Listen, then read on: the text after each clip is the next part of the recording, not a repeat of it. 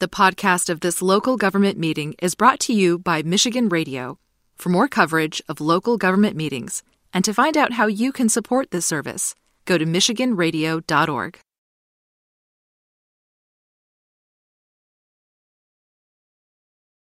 Twenty-six, 2022. Would the clerk please call the roll? Sure. Councilmember Fred Durhal III, Present. Councilmember Coleman Young II, Councilmember Gabriela Santiago Romero. Present. You have a quorum present, Mr. Chair.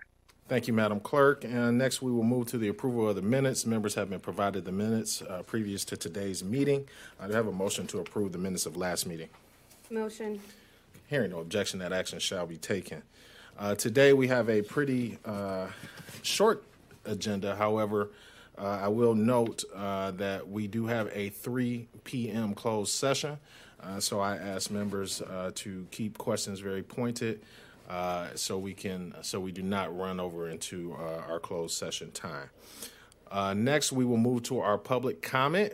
Uh, if you would like to participate in public comment, if you are attending virtually, please indicate so by raising your hand now via Zoom, and you will be recognized. Public comment is now open. We will keep it open during the remainder uh, of public comment unless uh, we get a, a high number of callers. So, uh, Mr. Leonard, with that being said, uh, we don't have anyone here from the public uh, physically with us. Uh, how many callers do we have virtually for public comment today? Good afternoon, Mr. Chair. Today, we have five hands that are raised uh, for public comment. Okay, thank you, Mr. Leonard. Each caller will have two minutes for public comment. Please state your name for the record prior to speaking. Uh, and who do we have? Who is our first caller? Mr. Chair, our first caller is Cunningham. Brother Cunningham, you have two minutes for public comment. Please state your name for the record and proceed. It's Brother Cunningham, how you doing, sir? Um, in regards to paratransit, I, I wanted to say this: that we have an input meeting for regular public transit uh, every third Thursday or uh, uh, near that, and I have been wondering why DDOT or TransDev doesn't invite the people from paratransit because they have their addresses and their phone number. Like sending out a mailer. The demographic that uses the, the metro, a lot of times they don't know how to use technology. I was curious why DDOT doesn't send a mailer out to those since they have everybody's addresses in paratransit, including me. I'm paratransit as well, MetroLift. Send out a mailer to invite them to talk about their issues they have with paratransit. Um, I get out and about with flyers uh, for the, the, the every third Thursday input meeting because there's no access to addresses. So you give them the flyer and get them to show up. They usually do. But those that are paratransit, it's really easy for them to um, send them a mailer and an invite. Also, um, paratransit requires you to give 24 hours in advance before going anywhere, and I think that's a bit unfair. Um, I will try to be at the meeting tomorrow, um, but I just wanted to run those thoughts by you, um, Mr. Chair. Um, why don't they send out mailers since they have the addresses of those that use paratransit or transdev? Hotline number for those listening. A lot of you have called, just listen 313-444-9114. 313-444-9114. It extends my time, it's three minutes. And on Facebook, uh, Force Subservience Cunningham. And remember, I'm giving out free rides to the polls. Let's vote. Thank you, Brother Cunningham. And I, I will note, uh, relative to the subject of paratransit, the Disability Task Force, uh, which I chair, is meeting tomorrow at the ARC Detroit, and one of the uh, presenters will be M- uh, uh, DDOT, excuse me, uh, to speak about paratransit as well as um, um, ensuring that our transportation is ADA compliant and also hear and address the concerns of uh, residents of our disabled community. And that is happening tomorrow uh, at the ARC Detroit on 51 uh, West Hancock. So uh, if you'd like to join, you can please you could join us there. Uh, Mr. Leonard, who do we have next? Our next caller, Mr. Chair, is D2, victimized Detroit retiree. D2 victimized Detroit retiree, you have two minutes for public comment. Please state your name for the record and proceed. Hello? Yes, Hello? Can you, hear- can you hear me? we can. Okay, yes, good afternoon to you all. Um, I'd like to speak um, on, uh, it's an item on the um, agenda.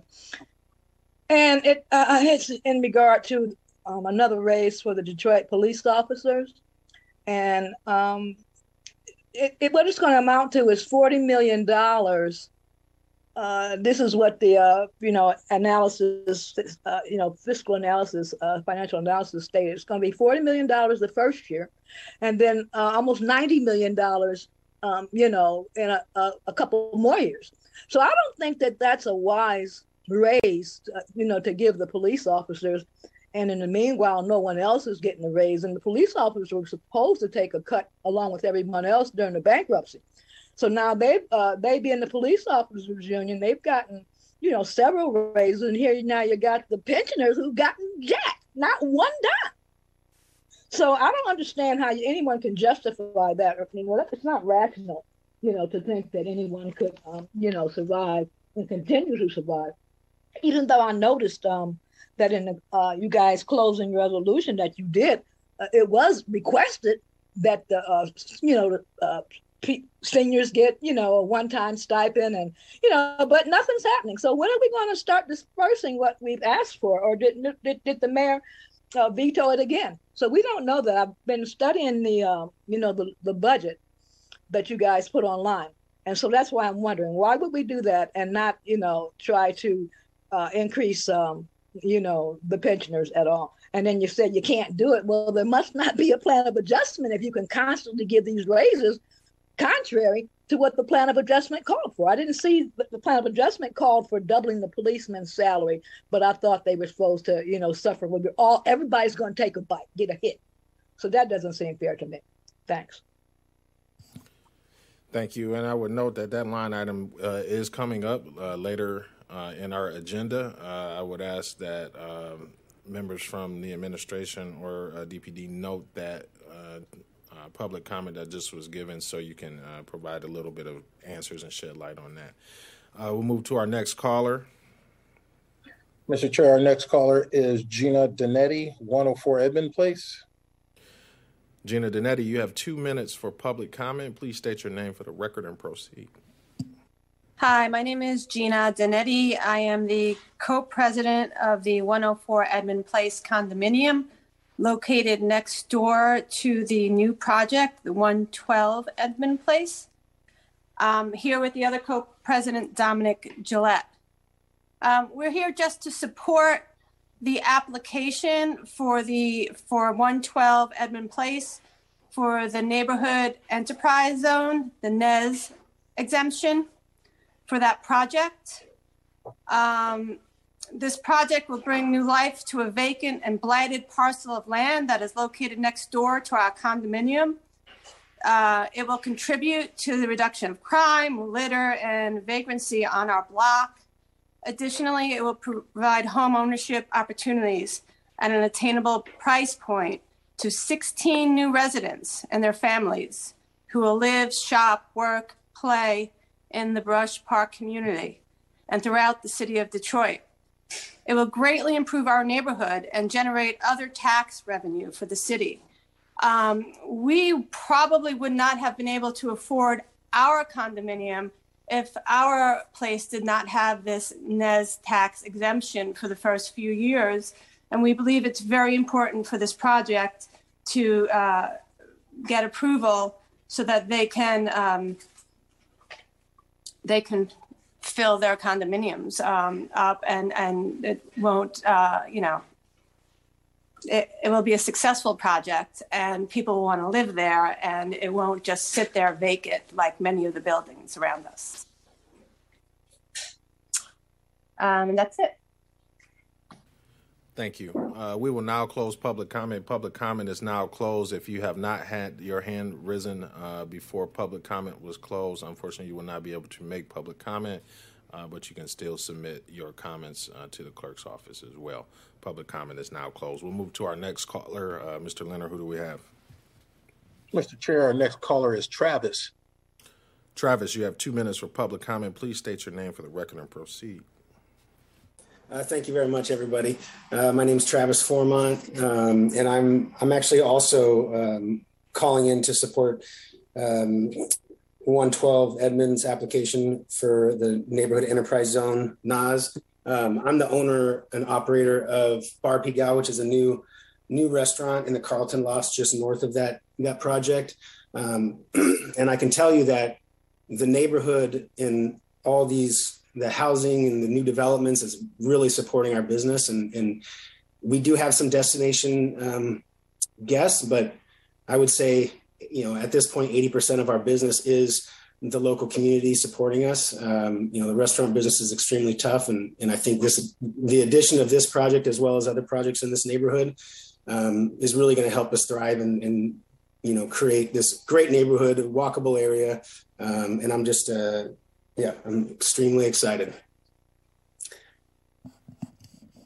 That's all I got. Okay, thank you. Next caller, please. Mr. Chair, the next caller is Joanne Warwick, number ending in 534. Ms. Warwick, you have two minutes for public comment. Please state your name for the record and proceed. Yes, good afternoon. May I be heard? Yes, you may. Yeah. So I called the Walker Williams Rec Center today. They're open because they're uh, there's people there because they're giving out senior lunches, but I was told that they are waiting for appropriations to do some reparations on the center. So it sounds to me like it wouldn't be open for about a year. I find this really disconcerting that after a pandemic we're not opening our rec centers, but we're spending what three million dollars on renovating the mayor's office.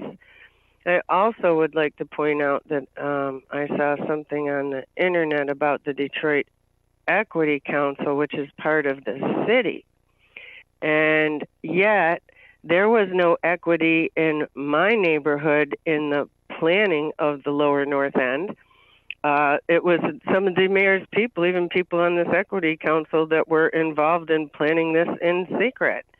And um, it really doesn't feel good to be treated like a, yeah, like Mr. Antoine Bryant's on it, to be treated like a second class citizen. So I don't know how you do equity inclusion if you don't include everybody in a neighborhood in a planning study and then people go ahead and vote for something that was planned in secret with purposeful exclusion of the residents black, white, Arabic, long term, shorter term, all of that. And um, so, Mr. Durhal, you know, in, in, in your disability task force, please consider people's mental health because when we're treated like second class citizens like this, or when people don't get back with people like Coleman Young's office and stuff like that, it, it really leads to bad mental health and it feels like taxation without representation and it just looks like a lot of phony rhetoric. Um, also, there's an arsonist in our neighborhood and uh, people have been complaining about him, and the police didn't do anything about it. They're not doing stuff about property crime, so I don't support a raise for the police if they're not going to be responding to crimes. People get tired. Thank you, Ms. Warwick. That is your time uh, to comment very briefly. Uh, a member of our disability task force is the Detroit Wayne Integrated Health Network, who uh, deals with mental mental health. So we are uh, keeping that in mind, and they are often present at the table. So uh, we will move to our next caller, Mr. Leonard. Mr. Chair, our final caller is Donovan Darius. Donovan Darius, you have two minutes for public comment. Please state your name for the record and proceed. Hello, my name is Donovan Darius. I am a Brush Park resident. I've lived here for 10 years and I have been able to witness all the development in the neighborhood. I'm calling to also support the NEZ uh, exemption for 112 Edmond, the Edmond Place development. Um, I've seen uh, larger developments like City Modern uh, have been able to uh, um, be part of the uh, the NEZ, NEZ uh, exemption, and I think it's important for smaller developers uh, to also be afforded that same incentive. I think it's important, especially for this developer. He's local community member, and as the previous callers had stated, this will be 16 new residents that will be supporting the businesses like uh, Bar Pigalle uh, and other restaurants and uh, uh, businesses that are in the neighborhood now and coming to the neighborhood soon. So I just wanted to support uh, that and thank you. Thank you very much. And that concludes public comment. Uh, we have no more callers. Uh, I will note that we have been joined by Vice Chair Young at the table, who has been here for some time right now. Uh, so, would the clerk please note? Will so note, Mr. Chair. Thank you. Thank you, Madam Clerk. Uh, next, we will move on into our agenda unfinished business. Line item 5.1 submitting a resolution of authorization for Trumbull Crossing Detroit 2020 Limited Dividend Housing Association Limited Partnership payment in lieu of taxes, otherwise known as Pilot. Quadrant Investments 3 LLC has formed Trumbull Crossing Detroit 2020 Limited Dividend Housing Association Limited Partnership in order to develop the project known as Trumbull Crossing. The project is an exist, is existing 245 unit affordable housing complex consisting of 157 units in a mid rise building and 88 units within 11 townhouse buildings in an area bounded by Elijah McCoy on the north, Lodge Freeway on the east, Edsel Ford Freeway on the south, and Trumbull on the west. The rehabilitation project will include 137 one bed, one bath 20 two bed, one bath, 68 two bed, one and a half bath, 14 three bed, two bath, and six four bed, two bath affordable housing units. The planned rehabilitation will not result in any tenant displacement or rent increases. Uh, members, you have a motion to discuss line item 5.1. Motion. Uh, and members, as we would note, this was a line item, uh, I believe, that we brought back last week pending some information uh, relative to uh, some questions we had uh, to tenant displacement, as well as a few other questions. Uh, if we can queue up Miss Ann Danaski, uh, hopefully I pronounced it right this week, uh, from Quadrant Investments. Good morning. Good afternoon. Sorry. Yeah. Um, yes, my name is Ann Danaski, and I'm here representing Quadrant Investments. Um, and since we have a new person, uh, a new council member here, I thought I would go through the uh, details of the, the deal again. Um, I just want to say that, uh, as we discussed before, Trumbull Crossing actually started out as Research Park. It was built originally built in 1976 as part of an urban renewal project. And then in 2006, it was sold and it was syndicated as a tax credit deal. And then our our purchase and resyndication will mean that it will continue to be a tax credit deal. And I have the pictures here. I'm going to share the screen. Oh, uh, do you want me to show you the pictures? Uh, yes, Mr. Leonard, could you please provide sharing capabilities, please?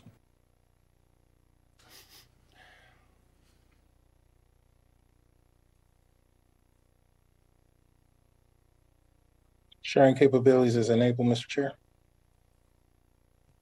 Mr. Nosky, please proceed.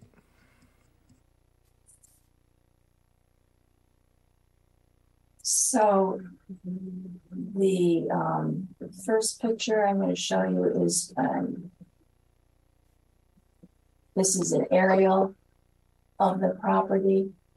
Uh, this right here, as you can see, is 94, is Trumbull, and Lodge is over uh, to the east. This building right here is the 11 story high rise that has 157 one and two bedroom apartments. And then the other uh, townhouse buildings, there are 11 townhouse buildings that contain 88 units. The high rise, I can show you this is a picture of the front of the high rise. This is a picture of the back of the high rise. There's some green space there. There's a playground. We intend to um, add a picnic area in this as part of the rehab. Here's uh, some of the townhouses. You can see how they're spread. It's actually uh, quite a bit of green space around them. And this is a more close up of the uh, of what the units look like in the townhouses. The rents, I just wanted to say I have a rent chart here, but I wanted to say that most of the units in this property are subsidized. So 76 of our units have a, what is called a RAD subsidy. 62 have project-based vouchers. 75 have housing choice vouchers. So the housing choice voucher number changes. Uh, those are people that bring their subsidy with them. So that number would go up and down.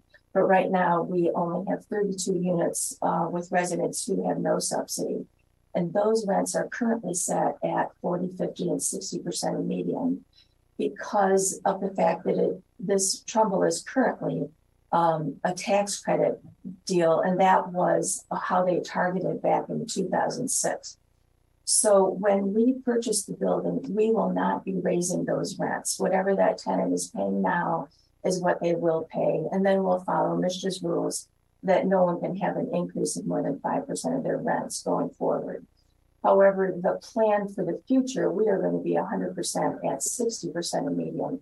So with um, new residents coming in, they uh, those rents could be higher, but generally right now in the pro forma, we just budgeted them at 50% of median, even though we could go up to 60% of median. Um, so the rents are uh, the one bedroom apartment, the square footage is 632 and the rent is 773. Two bedroom apartment, the square footage is 825 and the rent is 899. Two bedroom townhouse, one and a half baths is square footage of 966 square feet and the rent is set at 863. The three bedroom townhome townhome has uh, two baths. The square footage is 1,065 square feet, and the rent is 988. And the four bedroom townhouse with well, that's a mistake on this chart. It has two baths, and the square footage is 1,256 uh, square feet, and the rent is $1,056. And so I want this to go up. now. oh. Okay. Um, and then just generally uh, to comment on the rehabilitation budget, our budget is over 17 million. Um, the mid-rise is having new windows and new exterior panels as part of the rehab, new roof, generator boilers. We're adding community space and um, working uh, to fix the elevators the uh, all of the units will get new flooring, energy efficient lights, energy efficient appliances, new cabinets, uh, new tubs, all new plumbing fixtures. The uh, I know that you're interested in the relocation plan. I did talk to uh, Kyle O'Furry about that. He's with the city of Detroit. But basically, um, our scope will require that all of the residents will have to move out temporarily as we uh, work on their units because of the, uh, we're going to be replacing the pipes. So a lot of drywall will have to be removed. And we do have issues with uh, asbestos remediation while we work on that because there's asbestos in the uh, drywall joint compound. So our plan is for um, for everyone to, every family will leave for uh, hopefully 10, but maybe up to 15 days while the work is being done. We are making arrangements with an extended stay hotel in Dearborn. It has both one and two bedroom units. So we'll be able to sleep. The two bedroom will sleep six, but actually it can sleep even more than that with uh, bringing in um, cots or something like that the housing, the hotels is located uh, near Walmart, and every unit has a complete kitchen and um, kitchen utensils and dishes. Um, all of the any extra expense for this, like the cost of the hotels um, and the cost of um, meals, to to a certain extent, is going to be covered by the uh, by the development itself. MSHDA requires that, but the tenants not have any costs that would be extra to them. So um, beyond that, we're also trying to work out arrangements for transportation. We recognize that there'll be a lot of disruption in people's lives, and we need to uh, strive as much as we can to accommodate uh, any problems that they may have. So we're probably uh, we have our line on a line on a um, 12 passenger van, thinking that we may have to go pick up people and uh, get them back to the property so that they can uh, catch their school bus if needed or or whatever they need to do to get to work to put them back to their home base for that um, time period. Um, there are eight ADA units that need extensive renovations. Those renovations are going to take more like weeks. And the plan for those units is that we will uh, be able to keep two units vacant so that those uh, residents will be able to move into the vacant units while the ADA unit is having an extensive renovation. And then they will be able to move into that and back into their renovated units. And then two more people will go into the vacant units, stay for their period, and then move back in, and so on and so on. And then I also wanted to comment on parking because we did work with the Detroit Water and Sewer Department to develop a plan so that we could convert some of our unused parking space um, to a green space, which would be a detention basin, and that that will prevent a certain amount of water from leaving the site into the sewers, and we will be earning some drainage credits for that plan. Um, so in the in that plan, we did remove 77 park, parking spaces out of the mid-rise because they were essentially unused, and we tracked this over a number of days. Actually it would be a number of years in terms of the management's um, you know uh, familiarity with us but we did add eight more spaces nearer to the front entrance and we also added uh, added eight spaces to the townhouse area. So we're ending up with um, a total of 247 spaces which would be um, a little just one per unit essentially so the, there'd be 117 spaces for the mid-rise building and then 130 spaces for the townhouse area, which would actually have. And that is um, all that I had to present, unless there are questions. Okay, thank you, Ms. Donosky. Uh, I, I want to just dive deeper into this. I, I, I, remember bringing this back last week because we looked in the language and it stated that there this rehabilitation will not result in any tenant displacement. And now what I'm hearing is that there's going to be a temporary tenant displacement for up to 15 days. Uh, and so, uh, you know, kind of curious to why this language wasn't modified or amended. One. Uh, and two, now it seems as if the plan has changed a little bit um, from the previous plan where we talked about there would be units. Uh, say you work on one unit and you transfer them to this unit while you're working on that unit, they may be able to come back the same day. Uh, and that's one of the reasons we raise concerns uh, regarding asbestos remediation and uh, tenants living in that area uh, while this is occurring. Uh, but why, you know, why uh, have we not uh, modified this language? Because uh, again, I don't feel comfortable supporting a resolution saying this will not result in any tenant displacement, and obviously it's going to happen for 15 days. Actually, I uh, just and, and, and, really quick, am I mistaken? Pardon me, am I mistaken? This am I? Do I have a different copy, or does it still say that? Well, I I just pulled off. Pardon me, Ms. Donosky. Um, oh. Ms. Burke. Your, your mic. Sorry. Uh, Mr. Chair, you do have an updated, uh, I guess it would be corrected, um, resolution and also a cover sheet from uh, the board. Uh, hopefully it was passed on to you. Uh, that I do not see. Uh, I handed out copies earlier to a clerk and was told that you would. Pardon me, I see it now. Okay. I see it now. So, okay. All right. Well, that is good. Thank you. You are welcome. Sir. So, Ms. Donosky, my apologies. I, am glad that has been taken out. Uh, and so I don't know if members have any other questions uh, relative I, I to this project. I can address your other question that you had about how why we had to change the plan. Mm-hmm. We, um, you know, because so many of our units are subsidized, we had to check with MSHDA and the other agencies and discovered that if we were to keep those subsidized units vacant for any, like over 60 days, that they would, they'd be coming off our contract, we would lose them. And so that's why we, we don't have enough unoccupied, unsubsidized units that we'd be able to do that. At this point, we have two units that we're keeping vacant, but we just don't have the, um, the movership, you know, that, um, that, that we have that many vacant units, especially if, if we would lose our subsidy on the units that we do have. So we went to this other plan instead.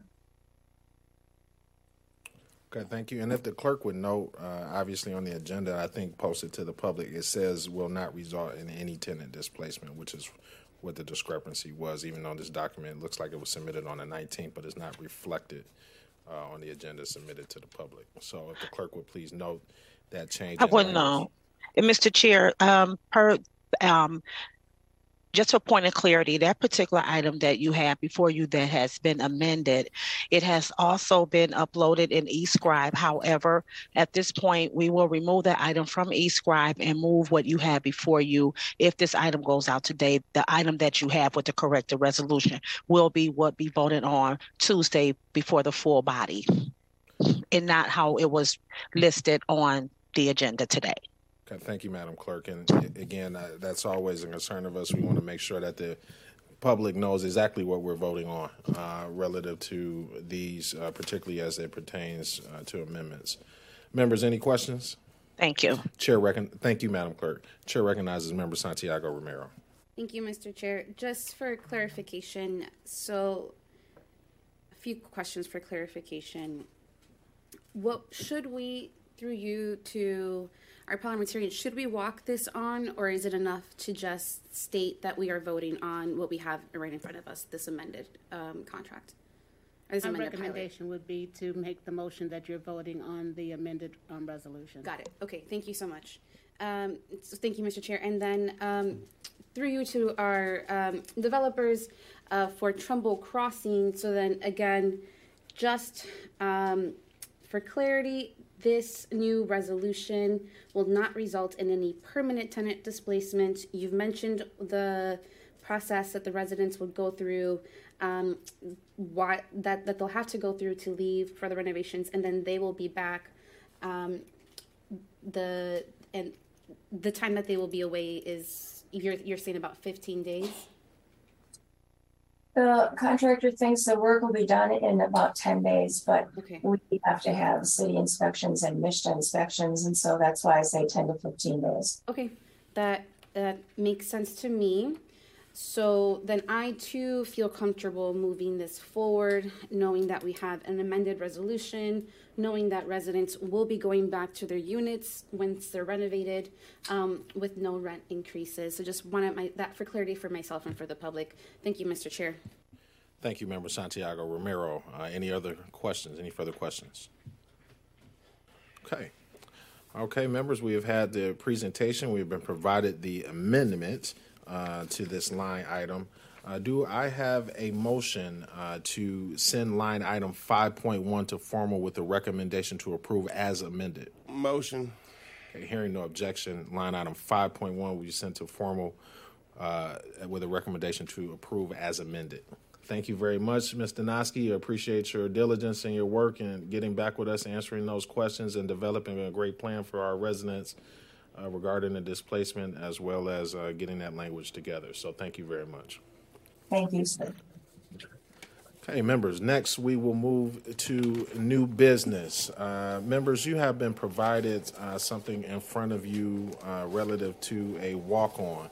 Uh, I am asking that we can walk this item on. Uh, this is something that uh, we were going to bring back next week, but did not put on the agenda and would like to walk on today. Uh, do I have a motion to walk on uh, the neighborhood enterprise zone certificate applications for the new construction of 16 condominium units located at 2845, 2855, and 2865 John R. Uh, to our new business agenda, and it would be noted that that would be line line item 6.5. Motion. Okay, hearing no objection, we will uh, walk this item on. Uh, and members, if we could uh, jump just directly to this item and then come back to new business, I do have a motion to do so. Motion. Okay, so we can take this item up uh, and a motion to discuss as well. Motion. Thank you, Member Young, Vice Chair Young. Uh, I believe we have Mr. Richard Barr online uh, for this as well as Mr. Gulak.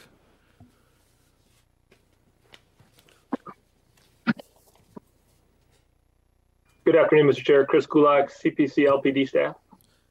Good afternoon. Uh, is Mr. Barr online? If so, could we please promote him? Good afternoon, uh, Richard Barr from Honigman on behalf of the applicant.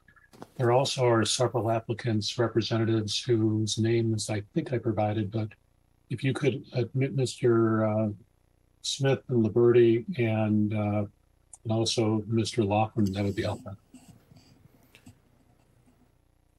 Mr. Leonard, if you could please promote the individuals Mr. Barr has indicated.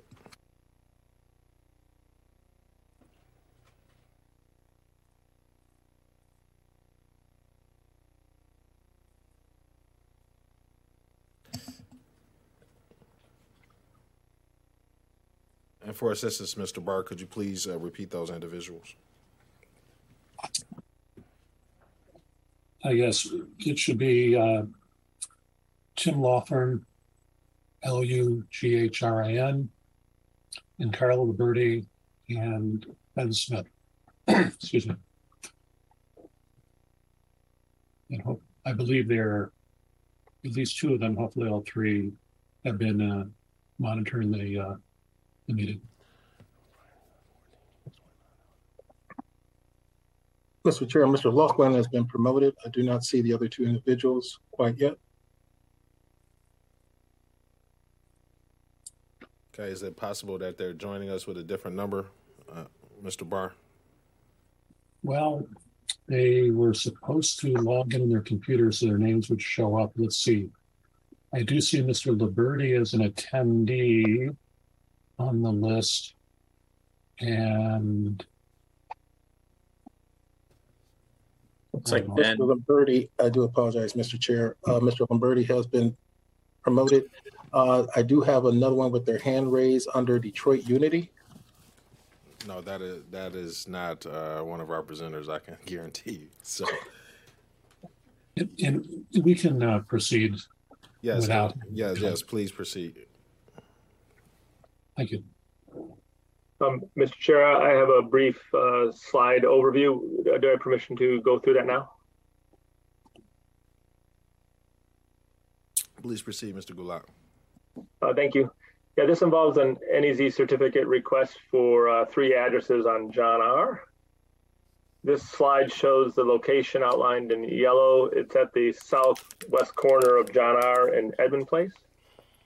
Uh, to the north is the Carlton uh, apartment buildings, and to the west are some historic um, Brush Park homes. To the east is City Modern, and to the south is currently vacant land. This shows a aerial view of the site. It's a currently a vacant uh, land at the southwest corner of uh, John R. and Edmund Place. This is within the Crosswinds Woodward Place NEZ, which was established uh, way back in 1996, which in- includes a section of Brush Park. The developer is 112 Edmund Place Associates, who are represented today, which is the Robertson Brothers Homes and Terra Novus Development. Um, let's see. Oh, in 2021, the City Council approved a brownfield plan for this location, I believe.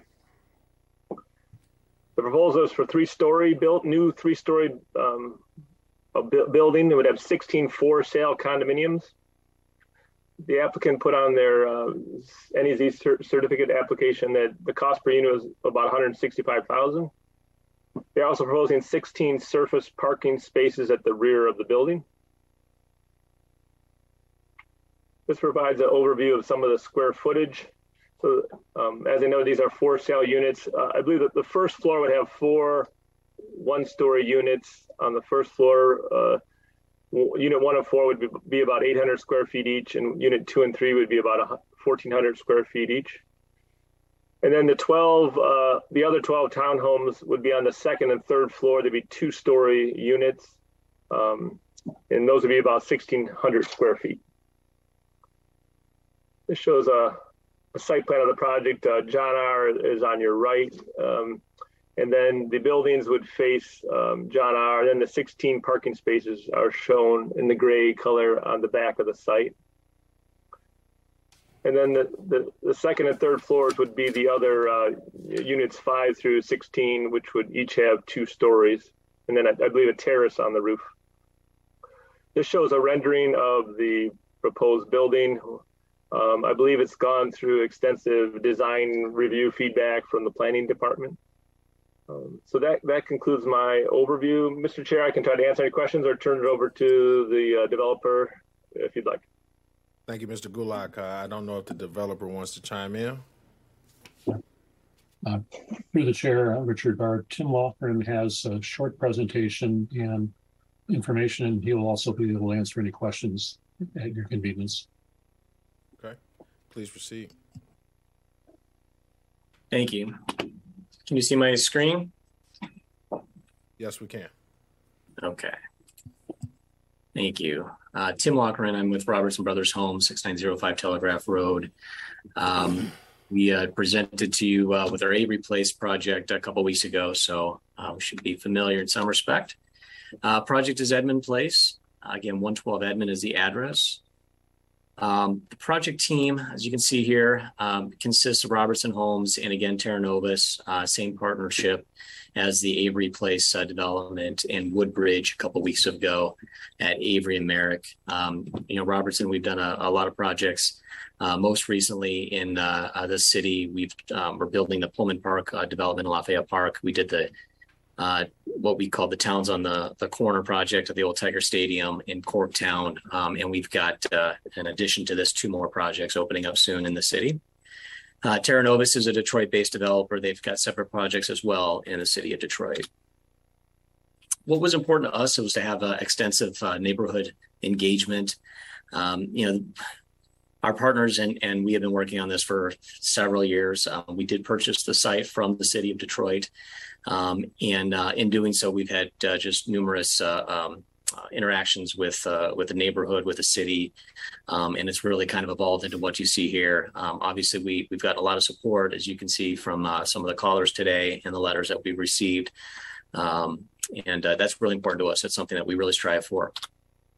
Um, this just I'm not going to not going to go into all the detail on this, but uh, we just wanted to put down uh, all of the uh, touch points we've had um, really since since the beginning uh, um, of the project. Uh, in summary, um, and uh, I know that uh, Mr. Gulak had gone through this uh, uh, somewhat, but there's 16 total um, homes. Um, they are all for sale. Um, it's a redevelopment. It's a vacant, unutilized property. there is some cleanup involved. Um, it's all owner occupied housing, and we will have several ADA accessible units, which is something I, I, I think is very important, and we're uh, proud to be able to provide for that. Um, the plan types are for sale stacked ranches on the first floor, and then townhomes above. We call it towns over flats. Um, and they range in size from uh, one bedroom starting at 629 square feet all the way up to uh, uh, 1486 square feet for two bedroom townhomes.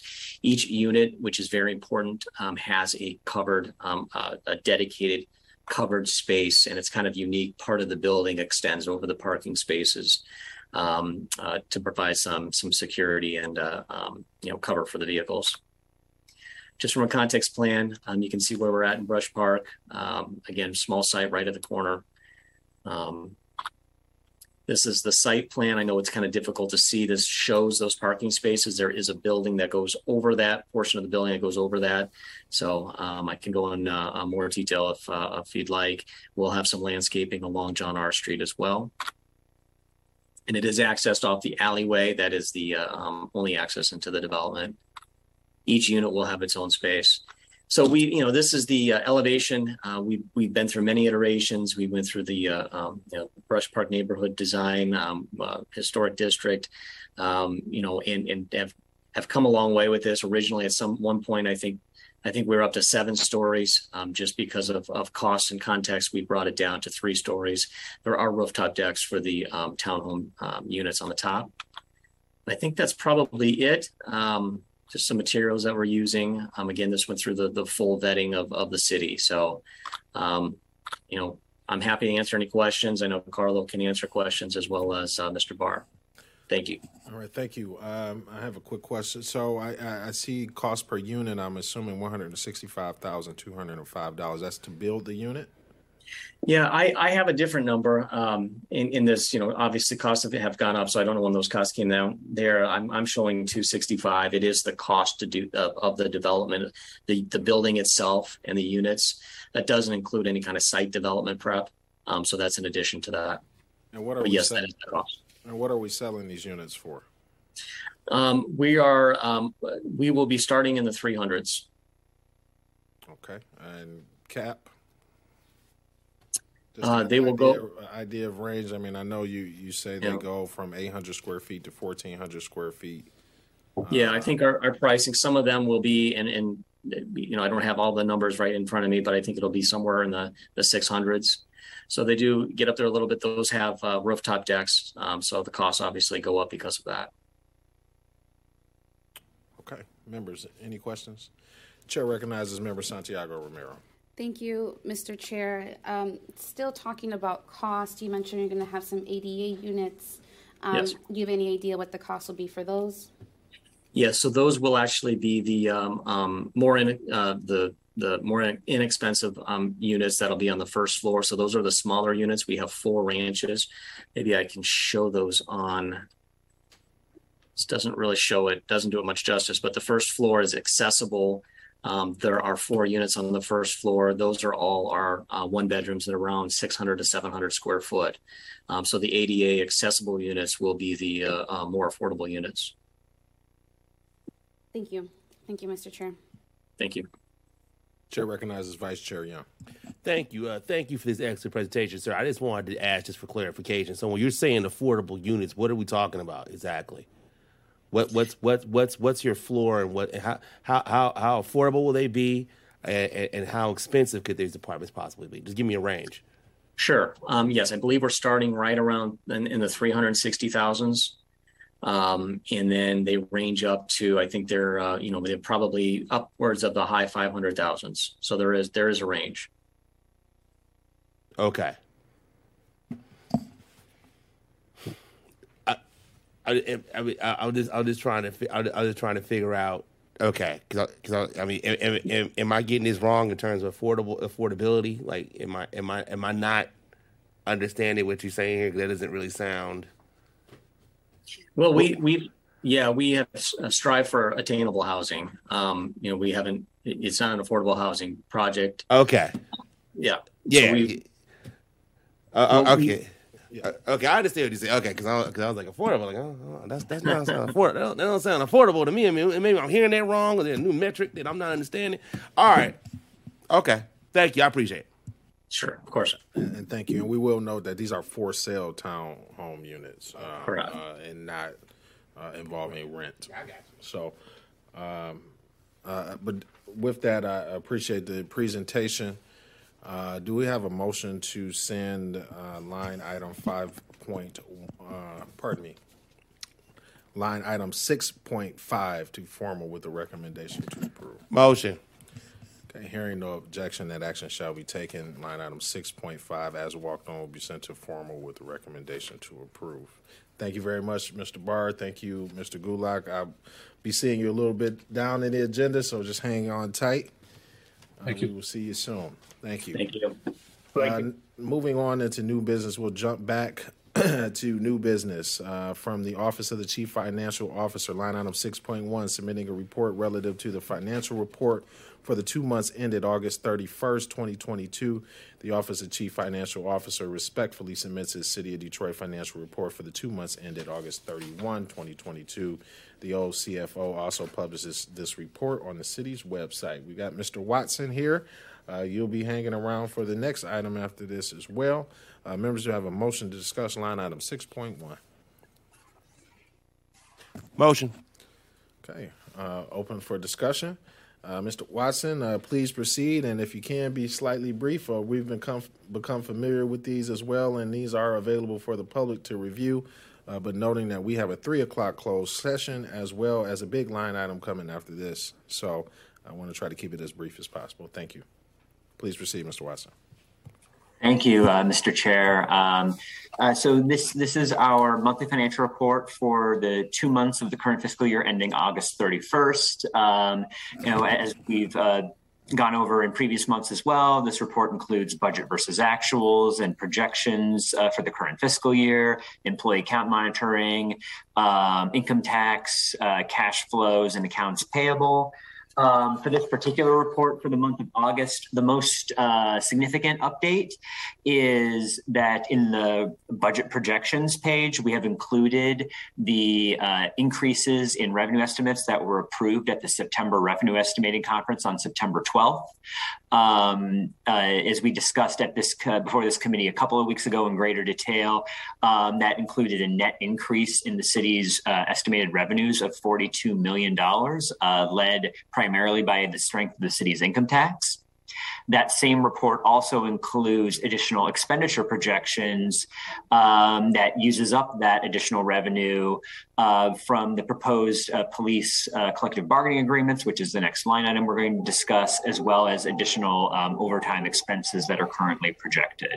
Um, so again, what the report shows is that with that revenue increase from the revenue conference, we have enough revenues to cover the additional uh, cost of the proposed labor contracts for DPD, as well as additional uh, projected overtime expenses that we're seeing currently. Okay, thank you, Mr. Watson. And just really quick, just give us a quick brief brief uh, brief synopsis again, just for the public, of what has changed between July and August, or I'm not sorry, July and August, June and August.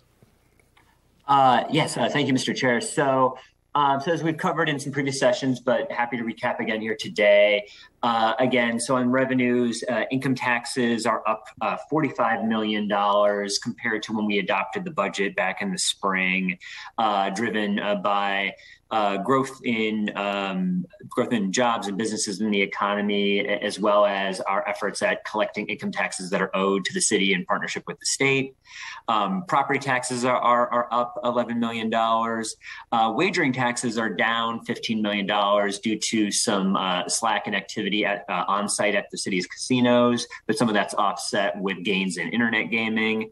Uh, state revenue sharing is up $13 million uh, due to largely due to increases that were included in the enacted state budget, which we didn't have at the time we put this budget together. Uh, and some other revenues are net down uh, due to things like parking revenue is a little bit uh, weaker than we originally anticipated. But again, overall, a net increase of over $40 million to help us cover some of these uh, additional expenses um, that, that we're uh, projecting to see this year. Again, the uh, increase, the proposed increases in, in pay for uh, Detroit police officers, uh, plus additional overtime expenses that we're seeing at the police and fire departments. Okay, thank you. Thank you. Mr. Corley, you want to chime in or really quickly? Uh, thank you, Mr. Chair. Good afternoon. Uh, no, nothing to add. Thank you. Thank, thank you very much. Okay, thank you. Members, any questions? Line item 6.1. Okay, hearing none, is there a motion to receive and file line item 6.1? Motion. Hearing no objection, that action shall be taken. Thank you, Mr. Watson. Moving on to our next uh, item from the Office of the Chief Financial Officer, Office of Budget. Line item 6.2, submitting a resolution of authorization fiscal year 2022 23 budget amendment for Police Department. The administration is requesting a fiscal year 2022 2023 budget amendment to provide supplemental appropriations to the police department totaling $22.6 million. This has been referred to our committee. Uh, members do have a motion to discuss line item 6.2. Motion. Uh, we will open it up for discussion. Uh, joining us today, we have uh, again Mr. Watson, uh, Mr. Hakeem Berry from DPD, uh, as well as our chief should be joining us online. So please promote the chief.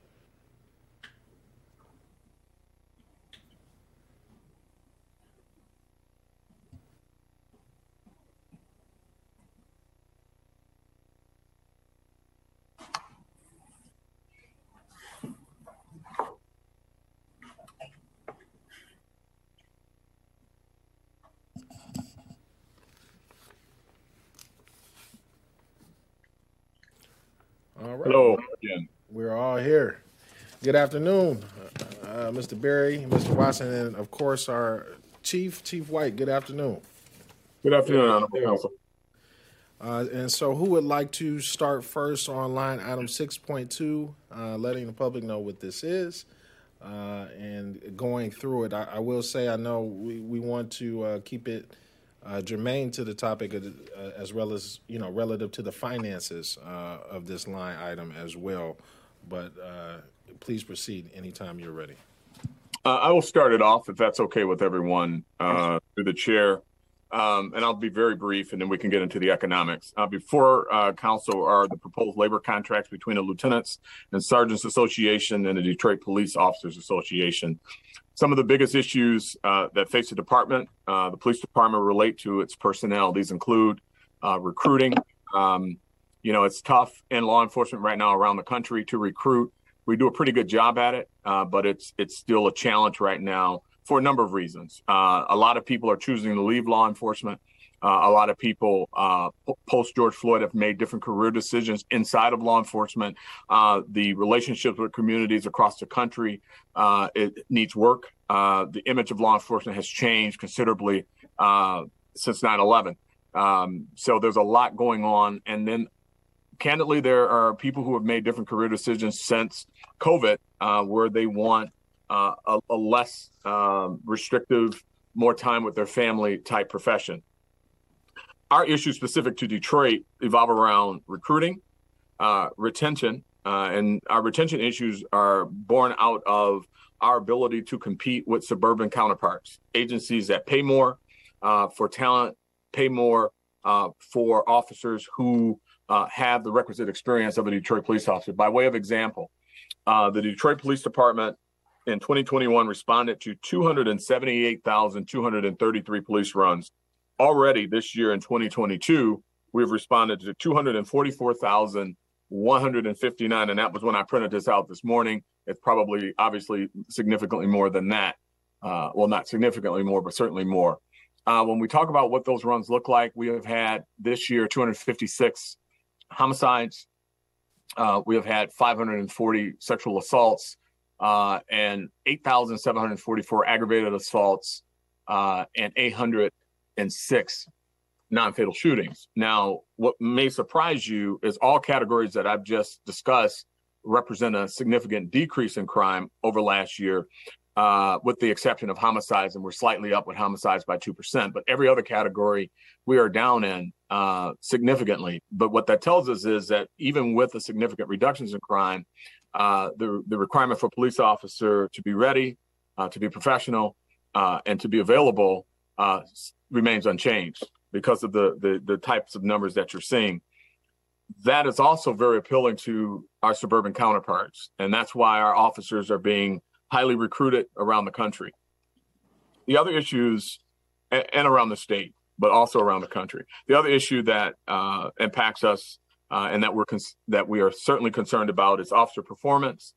Uh, we want to make sure that we maintain a high level of professional uh, police presentation, uh, performance, and professionalism. And also, uh, when we put this package together, we we took into account our discipline pro- protocols, uh, how they impact future supervision, and a number of other things born out of the concerns that the community has, as well as this council.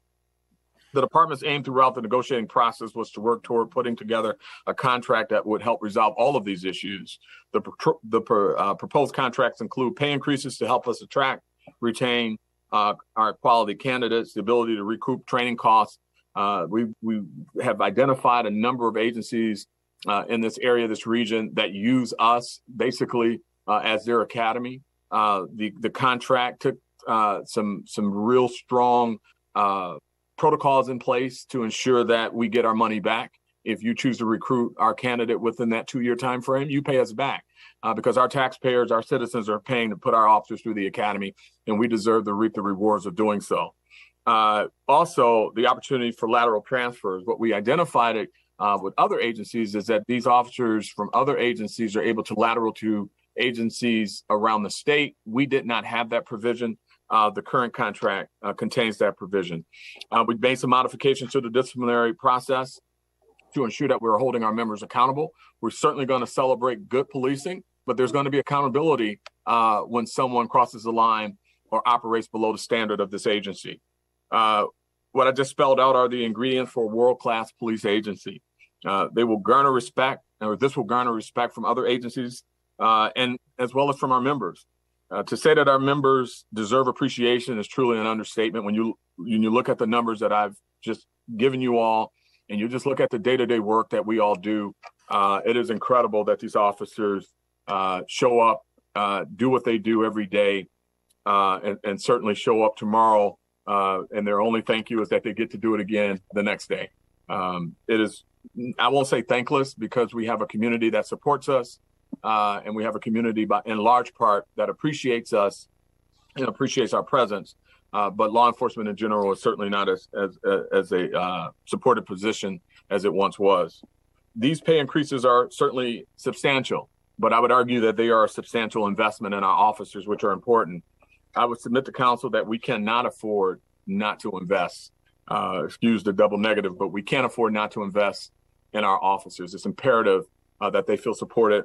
It's imperative that we invest in quality professional policing the, the city deserves quality candidates, and our officers, uh, I believe, have earned already these pay raises. And I'm closing very quickly. I just want to make sure I hit all these points. Uh, they've demonstrated their commitment. Uh, last year, the department spent approximately $50 million in officer overtime. Overtime is not the solution to deployment. It cannot be. It cannot be. Uh, I would also argue that uh, though these raises are significant, uh, it puts us in line with other agencies of similar size. Uh, and certainly we are off the charts when it comes to uh, run answer or runs that are being answered. Um, but I would also argue, uh, though I can't guarantee it, logic seems to bear out that if we if we fill the 300 open positions uh, and we have officers available to respond to runs, then mandatory overtime will drop, and that $50 million can be used to support and fund uh, the dollars uh, needed for these raises. Uh, so we're going to be filling open vacancies. Uh, we're going to maintain the appropriate, uh, give the officers the opportunity to maintain an appropriate work-life balance. When you have a healthy officer, a professional officer, a well-trained officer, a, a sufficiently paid officer, you're going to see a reduction uh, in those incidents that cause officers to make those poor decisions. Uh, I would argue that you're going to see across the board benefits such as a reduction in lawsuits, uh, a reduction in citizens' complaints because officers aren't working 16 hours. Uh, and you're also going to see, uh, and, and it's going to be required and it's already required, but certainly new protocols uh, with our supervision to make sure that we do have officer accountability. Our members work, our members are watching closely to this proceeding.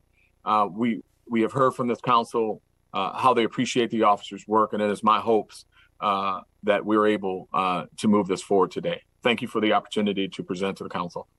Thank you, Chief White. And uh, I don't know if you'll stick around for members member questions after um, Mr. Watson or Mr. Berry, but, but, would love for you to do that. Um, Mr. Watson or Mr. Berry, who would like to proceed? Give it to Mr. Watson. This is all finance. Okay. Mr. Watson, please proceed. Thank you, Mr. Chair. Um, so, uh, so the item before the council today is a, uh, or to the committee today, is a budget amendment uh, to increase the police department's uh, budget in the current fiscal year by $22.6 million. Um, that is the amount that would be necessary to add to the police department's budget to cover the anticipated cost increase from these proposed collective bargaining agreements um, that the chief just uh, walked through uh, here today.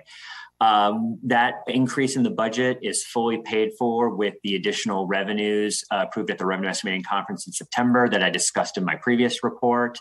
Uh, as we look ahead on the fiscal impact of, of the of these proposed pay changes, um, as noted earlier, um, you know, this will be an additional cost every year. As the chief said, it, it is a substantial raise because that's what's necessary. But I'm pleased to report that because of the revenue increase that was approved in September, there is uh, enough resources to fully pay for this five year contract between the revenue increases, which cover the bulk of it, money that we had already included in the approved city budget for pay raises, uh, as well as uh, future overtime savings, as the chief described, um, as the police department is able to finally fill um, its remaining vacancies and fully staff up um, uh, their workforce. Okay, thank you, Mr. Watson. Uh, we will go to members' questions. Uh, I, I, I, will and, and, do have a statement. I will say that, um, you know, oftentimes when we speak about public safety, uh, we talk about uh, recruitment. We talk about retention, particularly with uh, the, the Detroit Police Department. It's it's been like that for a while now, and I can attribute some of that to the fact that uh, our officers are not paid commensurate to other municipalities, just not around uh, the state of Michigan, but even around the country. Uh, and so that leads into my question what does this raise look like now? How competitive are we to other municipalities, not only uh, in the state of Michigan, but even around the country, uh, when we have the ability to raise the pay of our officers, to attract more talent, to get folks here uh, who want to come get this world class training, and hopefully they stay when they get this world class training. Where does this put us uh, relative to the raises? Uh, I'll start, um, and Mr. Berry, if you want to jump in, we okay. we, we did uh, some very extensive research around the country, but we also uh, wanted to solve for who's draining our resource, and so we we took an opportunity to look at who's pulling our officers, and we knew that Oakland uh, County Sheriff's Department was a primary draw, uh, and we we also knew um, well, there was a few others, but Oakland was was really uh, the primary, uh, followed by uh, at a close second Warren PD. And, and, so what we looked at was what was the draw. We looked at the exit interviews, and almost ninety percent of them, and that's that's that's I'm going to say over 90%, but I'm comfortable with 90% at the exit interview. It was an economic move. Uh, solely economics. In fact, the opportunities in Detroit were significantly greater than both of those agencies as far as moving around was concerned. Uh, but it was the economics that drew them. And so we wanted to be in line with them. Uh, we wanted to present a, a, robust package to the officers uh, because almost to a person, the officers indicated if it were not for the money, uh, I would have stayed with DPD. Uh, and that has bared out as true uh, with the number of officers that I've seen since the unions have ratified trying to come back. We're at 13 since we've ratified uh, that have requested to come back. Uh, I, w- I would like to um, give you some context with this, and I'm going to just give you uh, a paraphrase, summarized uh, letter I received from a member uh, asking to come back. And in, in that letter, he says, Unfortunately, I was compelled to resign from the city of Detroit as a police officer earlier uh, this year. this was the hardest choice I've had to make due to financial constraints with a wife and three children, it was difficult uh, to live off a two week paycheck without working overtime and sacrificing time with family. Uh, goes on to talk about how this new uh, collective bargaining agreement allows him uh, to return to a city that he loves, a, a, community that he's committed to, and a department that he wants to work for. Uh, and support his family and have that, uh, you know, work-life balance that all of us deserve.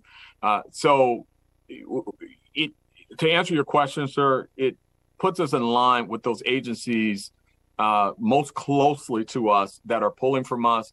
Uh, we're we're we're competitive around the country, but when we took a deeper dive into that, uh, you know, when you when you're within a thousand or two thousand dollars, it's it's you're not going to see people choose to pick up and leave a, a state for two thousand dollars. They may do it for ten thousand dollars, but statistically, that just didn't bear out that they were doing it for two thousand. But we certainly were seeing officers leave Detroit for those two agencies that that I've just represented uh, or presented uh, for five to seven to eight thousand dollars, and this this puts us right in line with them. And so, uh, let me ask: What is the starting pay of a DPD police officer when they come in? The current or the, uh, uh, uh, Mr. Chair, are you asking the current or the proposed under the contract? The, the former, uh, not under the. Well, well we're going to get to that, but uh, you know the what because it has not passed yet. But what, right. as of you know the date of this today, 40, 42,795. 42,000. Wow. I, I, don't know if I would go be a police officer for $42,000, but um, and, and what are we looking at relative to the increase? Uh, Mr. Chair, what we've done, we, we've we've uh, gave a different uh, pay schedule. So we went and looked at this. Um, And as the chief uh, so plainly put, we really looked at where we were losing our folks to.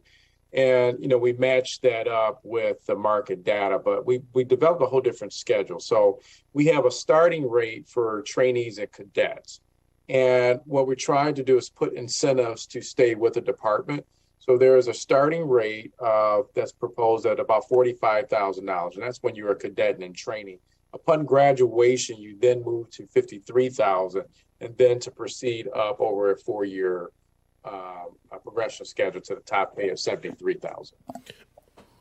And what I was if I may, if I may, sir, I just want to.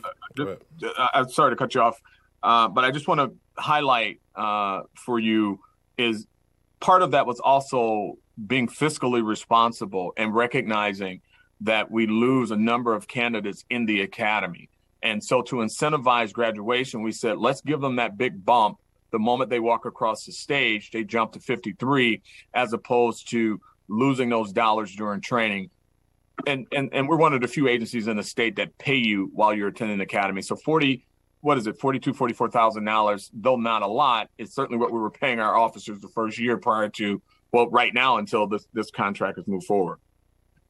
And that is that, and, and that was my general concern. Um, thank you, uh, Chief, as well as a Hakeem for answering that uh, those questions because that is a concern. That's what we hear from residents all the time. Uh, we have folks come here, they get our world class training, they get the opportunity to respond to priority ones or things that they would never be able to respond to in other municipalities and get that training.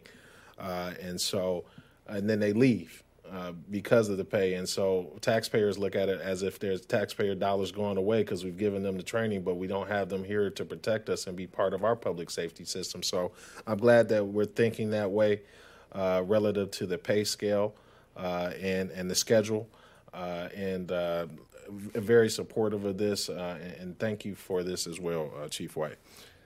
members, do we have any other questions? Chair recognizes Member Santiago Romero. Thank you, Mr. Chair, and thank you all so much for this work. Um, I have been someone that has been looking forward to these conversations um, to come to a conclusion for us to have an updated contract. I'm happy to see that we have that. I'm happy to see that we do have pay raises uh, for officers. Completely agree um, that the the quality of officers really does depend on quality of pay. Um, all of us we get what we pay for, and that includes the quality of, of, of service that we receive um, from all aspects. But I do want to ask that we bring this item back. Um, this is not to to not support this item. This is because LPD has sent over a series of questions um, that I believe need to be replied to before moving this forward. It's it's due diligence, quite frankly um, and hoping to get those responses sooner rather than later for us to move this forward. But this was something that was requested um, through the department and something that I think we should do as well. So just wanted to say thank you so much for the work that you've been doing. It's good to see the increase in pay, but we do have some questions. There are some questions that I believe need to be answered um, before we move forward. Uh, but with that, Mr. Chair, thank you so much. Thank you, Member Santiago Romero. And I will go on record saying that uh, I do not support a bring back uh, for uh, this line item. Uh, I do understand that it, IOS brought back uh, their line item earlier, but that was based off of questions that could have been, they wanted to know questions answered uh, in the Budget, Finance, and Audit Standing Committee. I do understand that we have. Mr. Corley online as well, if he wants to chime in based off of some of the questions that we have uh, relative to this item. Thank you, Mr. Chair. Um, it is commendable that the city of Detroit is attempting to raise up police officer salaries to be commensurate with surrounding communities. Um, that's understandable. Um, and it's and it's understandable to do our best to retain officers and to attract officers, uh, even with lateral moves. That that would be that would be wonderful. However, this is a substantial cost to the city's general fund if the city council approves these labor contracts. The first year of cost is $40 million. Um, and that's going to grow to $87 million per year by the fifth year, fiscal 2027. The lion's share of the sources is from um, income tax revenue. And so we have uh, many questions regarding income tax revenue. We think in general, uh, it is a, uh, a, a strong source of revenue, um, but there are some components of it that are on the softer side. Um, and so we have some questions about that. Um, we have some questions about the fiscal impact statement. Uh, not only is the um, 40 to 87 million dollar cost is going to be uh, supported by income tax revenue. It's going to be supported also by the already budgeted 3% increase in police salaries. But the numbers that they have there look to be beyond 3%. So we just want some explanation about that. We also have questions about the um, potential savings from overtime, you know, given that if, if we're able to uh, fill vacancies, uh, we understand there's 300 vacancies um, in the police ranks right now. Um, so if you were to fill those and attract, you know, more officers, obviously you're going to cut down on overtime, which is which is very necessary. You know, according to what the chief is saying about uh, our officers, you know, make you know working too much overtime at times. Um, so given the imports, oh, and then also, I'm sorry, we also have questions about the contract itself. You know, Mr. Berry alluded to the fact that you know, I believe the police chief as well, that market studies have been done they have looked at other communities. We feel that council should, should see those market studies, uh, or at least a spreadsheet or a chart that shows what those competing salaries are, and if that can be embellished by, you know, what uh, salaries are being offered, starting salaries at cities of, of sizable population, that would be even even better. But we get it. You know, the majority of the officers that are leaving are primarily leaving to uh, surrounding, you know, uh, police departments uh, in Michigan. Um, so we like to see those studies. You know, for council, we just feel we got 36 questions, uh, Mr. Chair. Given the import of this, given given the cost of the general fund, we we just feel that City Council should receive responses to those 36 questions that cover again the budget amendment, that covers the fiscal impact statement, as well as um, portions of the contracts themselves. Um, and um, we would appreciate if council would consider bringing this back in the week. Thank you so much. Thank you, Mr. Corley. Uh, Mr. Watson, would you like to respond? Uh, I'm happy to, but I think that the chief has his hand up. I'll, I'll defer to him oh, I'm first. sorry, I didn't see the chief. Chief White. Yeah, uh, thank you, uh, Chair. And uh, again, I appreciate uh, what Mr. Corley uh, has uh, presented, but I would also uh, ask that we move this forward. And my staff is prepared to work uh, through the weekend to make sure that council has the answer to the 36 questions that they have asked. Um, you know, I, I, I do want to put into context uh, the the proposed budget uh, increases that this represents. If you just take the average officer, the average officer, not the rookie officer, not the most senior, so these numbers will be actually lessened uh, and you were to just take the $60,000 that the average officer makes, and you were to add to that the fringe benefit package, which will put us at approximately $90,000, I have 300 openings in the Detroit Police Department. The officers that I have remaining, many of them are working double shifts three to four times a week. So, so you can technically call that another officer. But if you just simply take rough math, back of the envelope math, you're looking at a, a $90,000 police officer, which is the average officer when you put the fringe package in, uh, that's approximately with open positions alone is, is approximately $27 million. You also add to that, I have a 50, I'm, I'm, I'm going to hit $50 million in overtime this year, 50 million. So you're talking $77 million uh, with open positions and, and, and, and, and certainly uh, with overtime and one fiscal year. Now, I'm not presenting to this council uh, or, or trying to characterize that as a zero sum where we would zero that out. But if you were just to take 50% of it or 40%, and I think you could also look at the fact that if we were to fill these open positions, which would be uh, doable now because you have a competitive salary. And when we're looking at averaging 13 officers a month that's trying to come back to the department, plus an additional 30 to 35 in the academy, and you're able to compete with the Warrens and the Oaklands of the world, you're going to see in a very short uh, order a, a fully staffed Detroit Police Department. What does that look like? A fully staffed police department means you don't have people who are burnout. You have officers who are patrolling our neighborhoods. You have officers who feel supported, are happy to patrol the neighborhood. They're not tired. They have a work life balance. Your citizens' complaints go down. Your lawsuits will go down. Accidents will go down because your officers aren't so tired. Uh, there's just so many benefits, some that I can articulate and some that we'll never be able to measure at paying a, a livable, workable wage for officers. Uh, and many of those benefits come from the, the, the home life that they will be able to acquire uh, by being able to see their families and not having to work uh, 16 hours a day to make ends meet.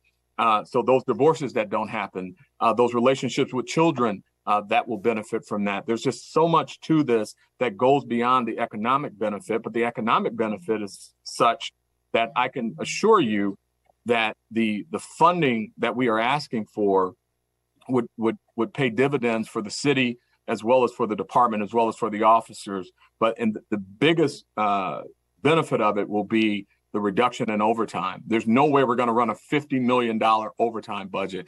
Uh, that and, and I'm going to stop there, but I, I do want to just illustrate something. We don't get to call a timeout in the police department. So I have to fill those cars. Those cars have to make those runs. So regardless of of whether we we do this or not, those cars will have to be filled. And if we don't have a competitive wage to hire and to retain, then the only way to get there is through overtime. That's the only way, and that's that's probably the worst choice. So we we need to have a a a process in place that benefits all involved and certainly benefits the city. This is a significant investment in, in this police department, but it's the same investment that the police department makes into in the community. And I think if if both sides are making the investment, we all stand to win. And in closing, uh, if you were to look at the $50 million that uh, we are scheduled to spend this year uh, at the attrition rate of 25 a month and the higher rate of approximately 20 a month and a 10 person deficit each month, that number is scheduled to, to increase by 20% next year this time. Mr. Watson, I see you had your hand raised. Uh, yes, thank you, Mr. Chair. Uh, I just wanted to echo the, the chief's uh, uh comments just now. Uh, again, as I mentioned earlier, uh, with the income tax increase approved at the last revenue conference, you know, there's uh, the resources available to cover the cost of this contract. To be conservative in our forecast, you know, we we didn't rely on uh, the overtime savings the chief mentioned until future years. Um, certainly, to the extent that that happens sooner, um, you know, this is this uh, is even more fully funded. Again, uh, the forecast we have here for the fiscal impact is very conservative, and yet still, even with that, is is fully paid for with the resources on the table.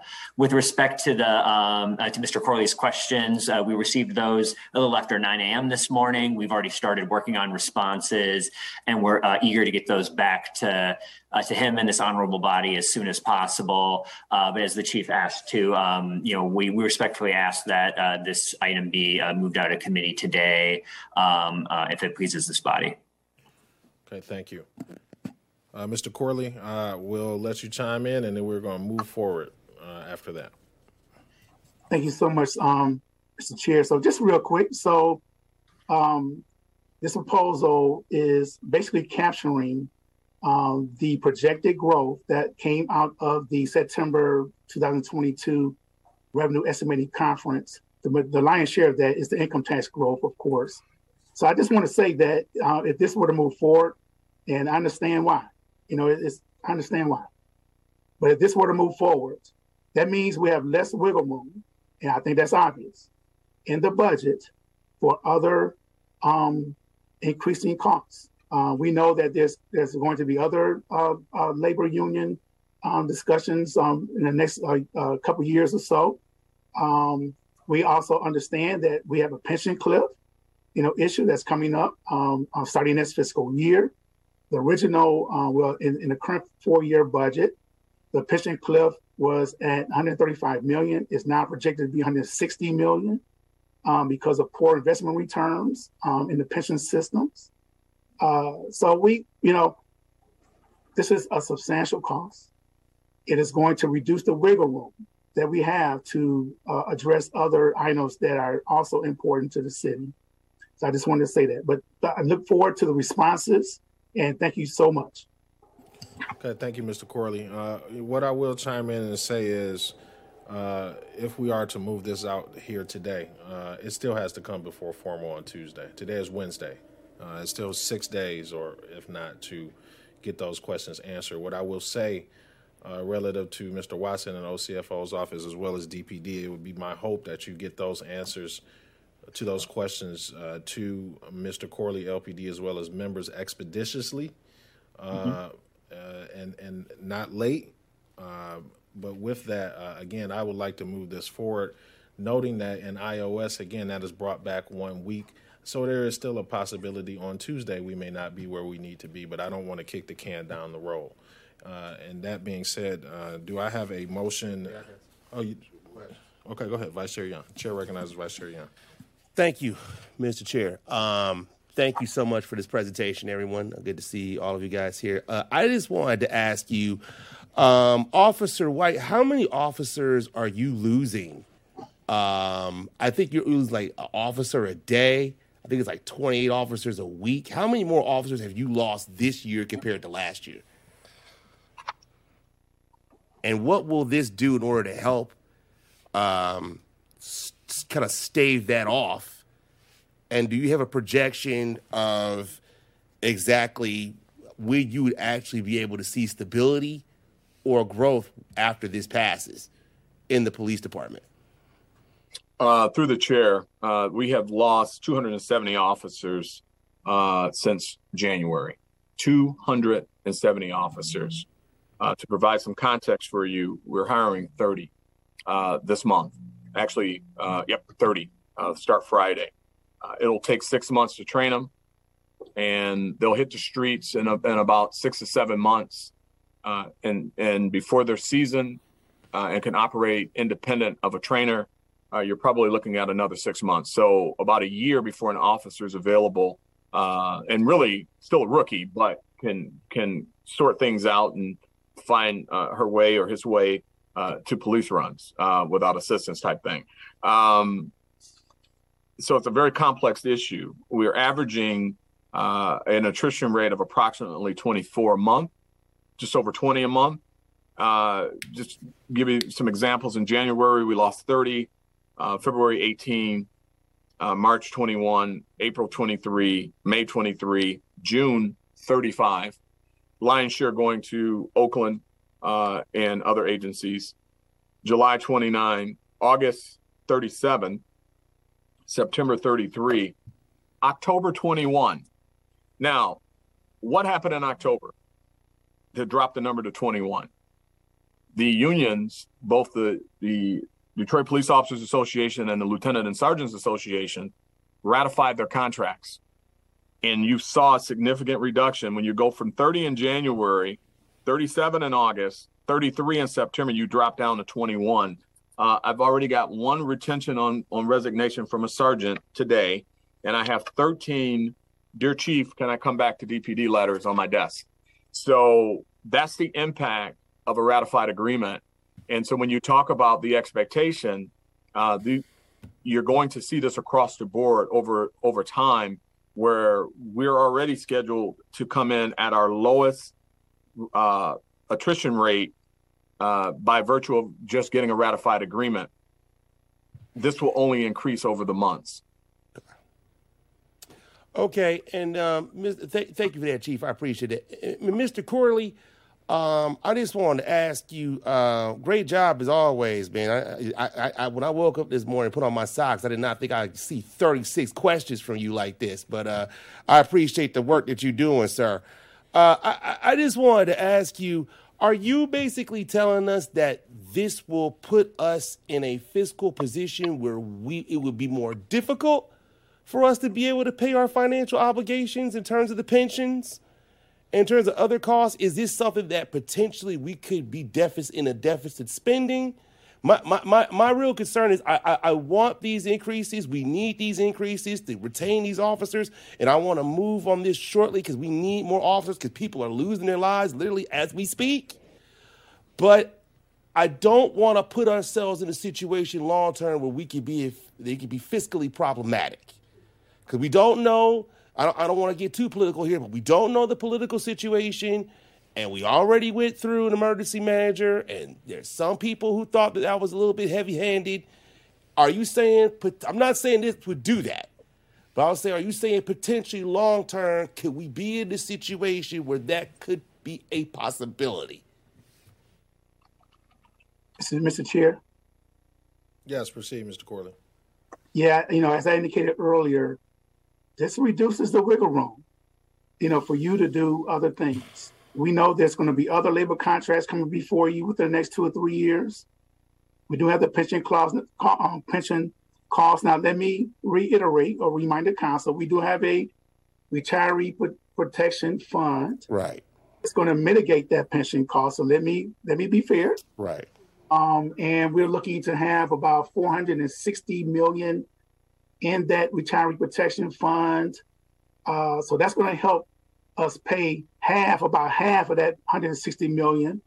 Um, but that 460 million reduces over 10 years. And so by year 10, that full obligation is going to be a cost to the uh, general fund unless there's going to be some other sources of monies to put money back into the uh, retirement pension plan. Um, Ms. Corley, I'm sorry. Hope. I'm sorry. Yeah. I want to make sure I got the correct. You say it's a 160 million dollar cost because I thought it was going to be a 202 million dollar cost once we get to that cliff. Yeah, that was that was based on um, through the chair. That was based on you know prior um, okay. estimates. Okay. So these are based on the on the latest estimates. Okay, so it's going down. That's good. Okay, I'm sorry. Go ahead, Ms. Yeah. Corley. I'm sorry. Now, now, hopefully the upside would be that we will not enter into a recession, a heavy recession, because as you know, um, right. young, when the country sneezes, the you know Detroit catches pneumonia. Right. So, that, so let's hope we do not have a major recession going into next year. Let's hope that the economic uh, development projects continue to occur. I've seen a lot of projects going through the Planning and Economic Development Committee that uh, Chair Councilman Chair Durhal sits on, so he, he can attest to this as well. So, so the more economic development projects we see, the more jobs will be generated. Hopefully, the more citizens will go through workforce development, and and so you know they can have jobs. So the more jobs we see, more income taxes will be generated that will hopefully mitigate this. But if you just look at it right now, this proposal would basically eat up the estimated increase in revenue based on the September uh, conference, revenue conference. And so I'm just saying that, you know, the, the wiggle room that we have um, is, is going to be uh, uh, uh, substantially reduced. Now, will we go back into a um, deficit spending situation? Will we go back into uh, bankruptcy? No, that's not going to happen. Okay. That's not going to happen. Or emergency management. Or emergency management. No, that's not going to happen. Right. Okay. We, we we we we got the FRC still around for another, you know, five years or so, four or five years.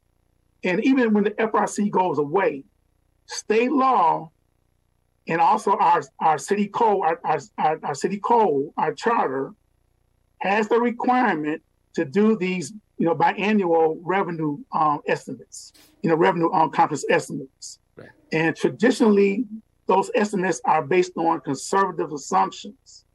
Um, but you can you can argue that maybe our assumptions have been maybe too conservative. I will agree to that. But now we're looking to grab that those potential increases for this admirable, commendable, but costly proposal. Okay. Thank I, I, I, had a question about the FRC, but but I but I ask that later. Uh, m- m- this is my final question, Mr. Watson. Um, I, I, don't expect you to have this now, but and if I'm talking to the wrong person, I apologize. But do we have an estimate of overall of all the economic development projects that we have coming before the city and how much tax revenue that would potentially generate in the future and jobs as well? Do we have a do we have a, a ten thousand foot overview of that?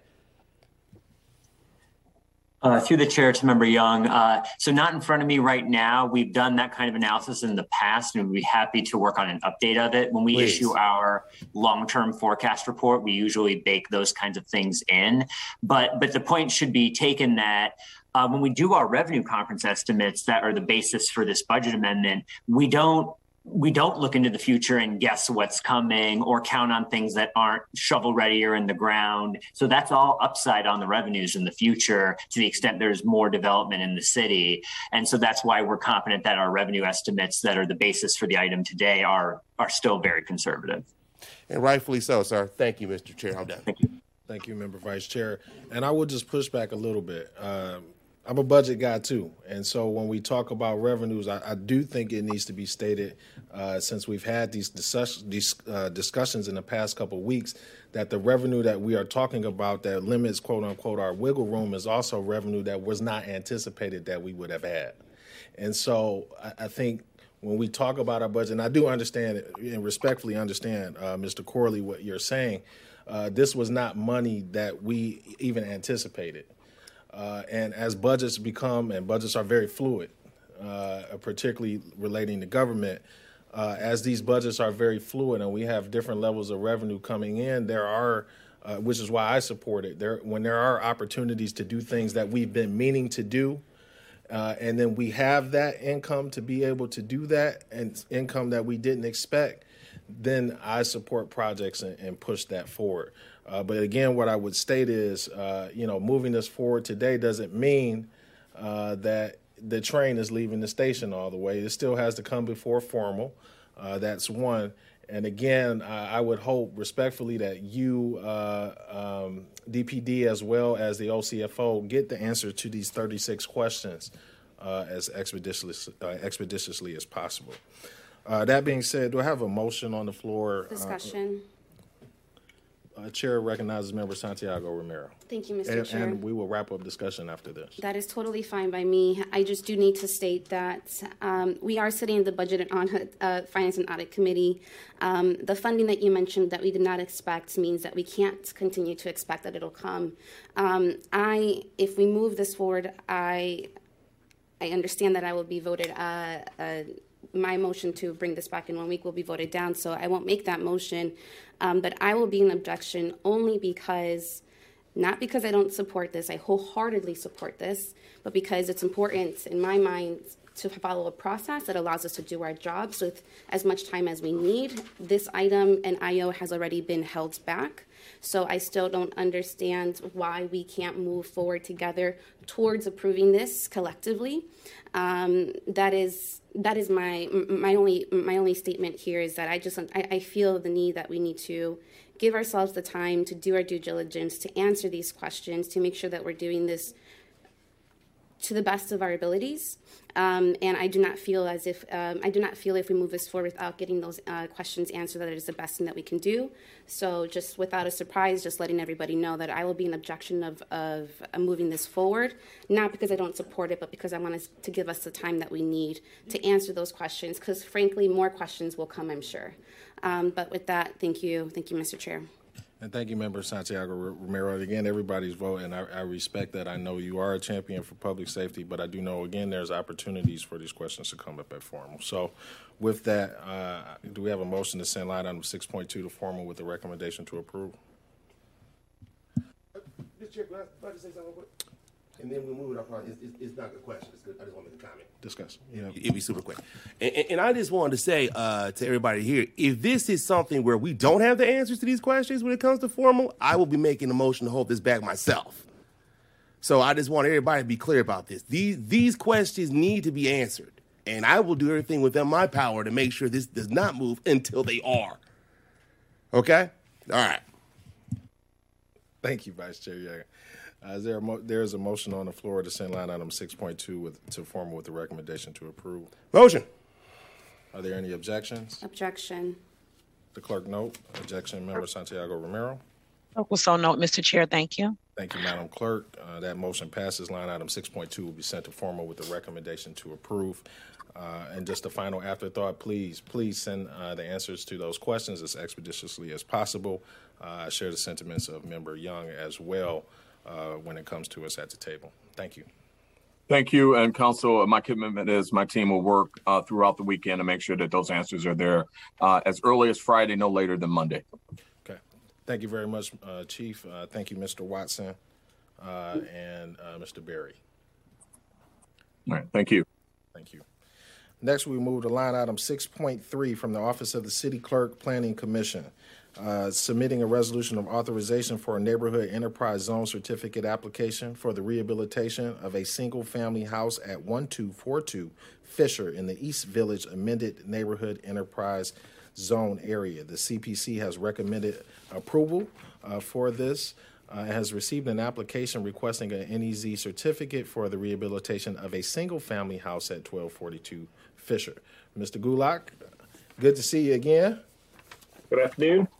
Uh, Chris Gulak, CPC LPD staff. Uh, we're also joined by the uh, applicant, Mr. Robert Gregory, who's on the screen. Um, Mr. Chair, I have a brief, I have a few slides um, reviewing this request. Uh, permission to go over that now? Yes, sir. Please proceed. Uh, if we can grant uh, Mr. Gulak sharing capabilities, that would be appreciated.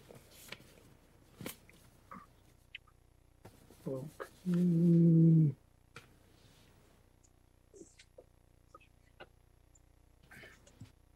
Yes, this is an NEZ request for a, a house. It's um, at 1242 Fisher. Uh, I'm sorry, this slide shows the location. It's on the east side of Fisher, a few blocks north of East Jefferson, just east of uh, Indian Village. This is, a, I believe, this is the um, front of the house. Uh, it's a two-story brick building, and we received a request. This is in the East Village amended NEZ, which was established back in 2005. Uh, the petitioner who has joined us um, is Robert Gregory. Uh, he purchased the home uh, for his primary residence in recently in June of 2022. Um, he's proposing to do a renovation work on the house. Um, the anticipated cost of rehab is about $40,000. This includes replacing the flooring, electrical work, replacing the kitchen, plumbing work. Um, so the petitioner um, is asking for NEZ certificate of rehab, which which I believe uh, freezes the uh, value of the home to prior to the uh, rehab work being done. Um, so that concludes my overview. I can answer any questions or turn it over to Mr. Greger if he has any other comments. Okay. Does the developer have any questions?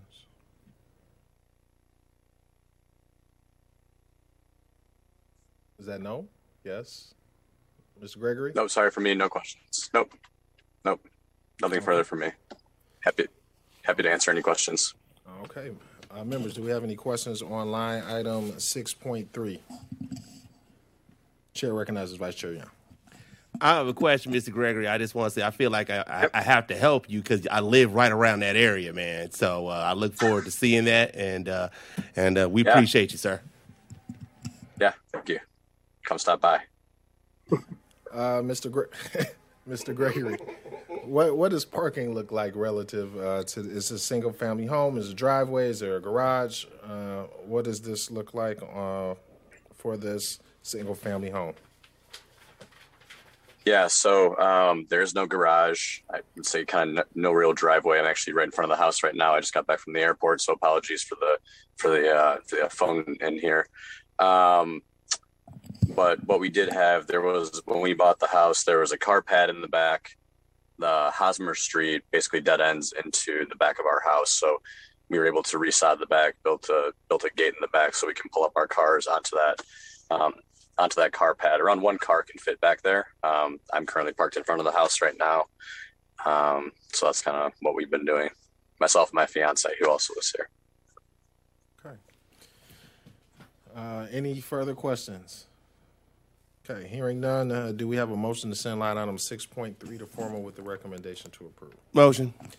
Okay, hearing no objection, line item 6.3 will be sent to formal with the recommendation to approve. And members, I believe that concludes our agenda today with the exception of member reports. The chair recognizes, uh, pardon me. Discussion. Pardon Mr. Me. Chair, did you miss 6.4? I was just going back to that. Thank you, Madam Thank Clerk. you. Okay. We have, we have one more. Uh, so, Mr. Gulak, uh, please hang around for the very last one. Uh, from the Office of the City Clerk and City Planning Commission, line item 6.4, submitting a resolution of authorization for a neighborhood enterprise zone certificate applications for the construction of 10 new condominium units located at 95 Alfred, 101 Alfred, and 2827 John R. in the Crosswinds Woodward neighborhood enterprise zone area has been recommended for approval by the CPC.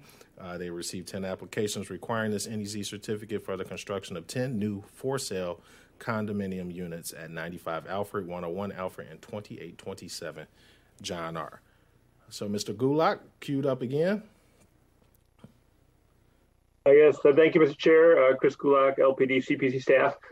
Uh, Mr. Chair, I believe this is, is is the CODA project that we reviewed last week, and I think it was held, brought back, and I think it was it was held to um, because Councilmember Whitfield Calloway had asked the law department to investigate um, the demolition of the um, uh, carriage house, and I believe the, the, law department's been meeting maybe with the DEGC in response, and I'll I'll defer to them if they have any update. But I think that's I think that's this project, uh, Mr. Chair.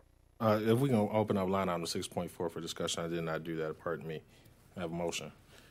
Motion, uh, Mr. Gulak. From my understanding, too, this we brought this back to be determined, uh, pending the receipt uh, of questions uh, and, and, a resolution from Member Calloway. Uh, and so, members, I would ask to do the same thing because she has not received that as of yet. and do we have a motion to bring back line item six point four to be determined? Pending Member Calloway's uh, resolution. Motion. Okay. Hearing no objection, that action shall be taken. Line item 6.4 will be brought back to be determined, uh, pending uh, also the receipt of Member Calloway's questions uh, from her resolution. So that does now bring us to uh, the end of our agenda, uh, and we will go into member reports. The chair recognizes Member Santiago Romero. thank you, Mr. Chair. Nothing to report. Chair recognizes Vice Chair Young. Um, I just want to say, everybody, um, last week uh, I celebrated my birthday. I had so much fun. I wouldn't rather want to do it with a greater group of people. I want to thank the city of Detroit. I want to thank my colleagues. Um, I also definitely want to uh, give a very special shout out to uh, not only Councilwoman uh, Waters, but also Councilwoman Calloway, whose district we were in. So I just want to say everybody who participated, thank you, and I appreciate it. It's something I will always remember. Your 40th is a special one, so thanks, guys. Thank you, Vice Chair Young. Uh, as far as my member report is concerned, I'm asking that members of the public, particularly District 7, join us uh, tonight. Uh, we have a budget meeting uh, talking about the budget priorities for District 7, and that is tonight online. Uh, we have sent correspondences relative to that. And then uh, as well tomorrow uh, via Zoom, we will have our D7 tax incentives educational series that'll take place at 6 p.m. The registration is available under Eventbrite under the City of Detroit activities. Please register for that. Uh, and look forward to seeing everybody there as we talk about tax incentives uh, and what they do, how they work, and all of that good information. Uh, other than that, that concludes my member report. Uh, I have nothing less. Mr. Corley, uh, do you have anything? I do not, but thank you. Okay, I always check with you now before we end the meeting.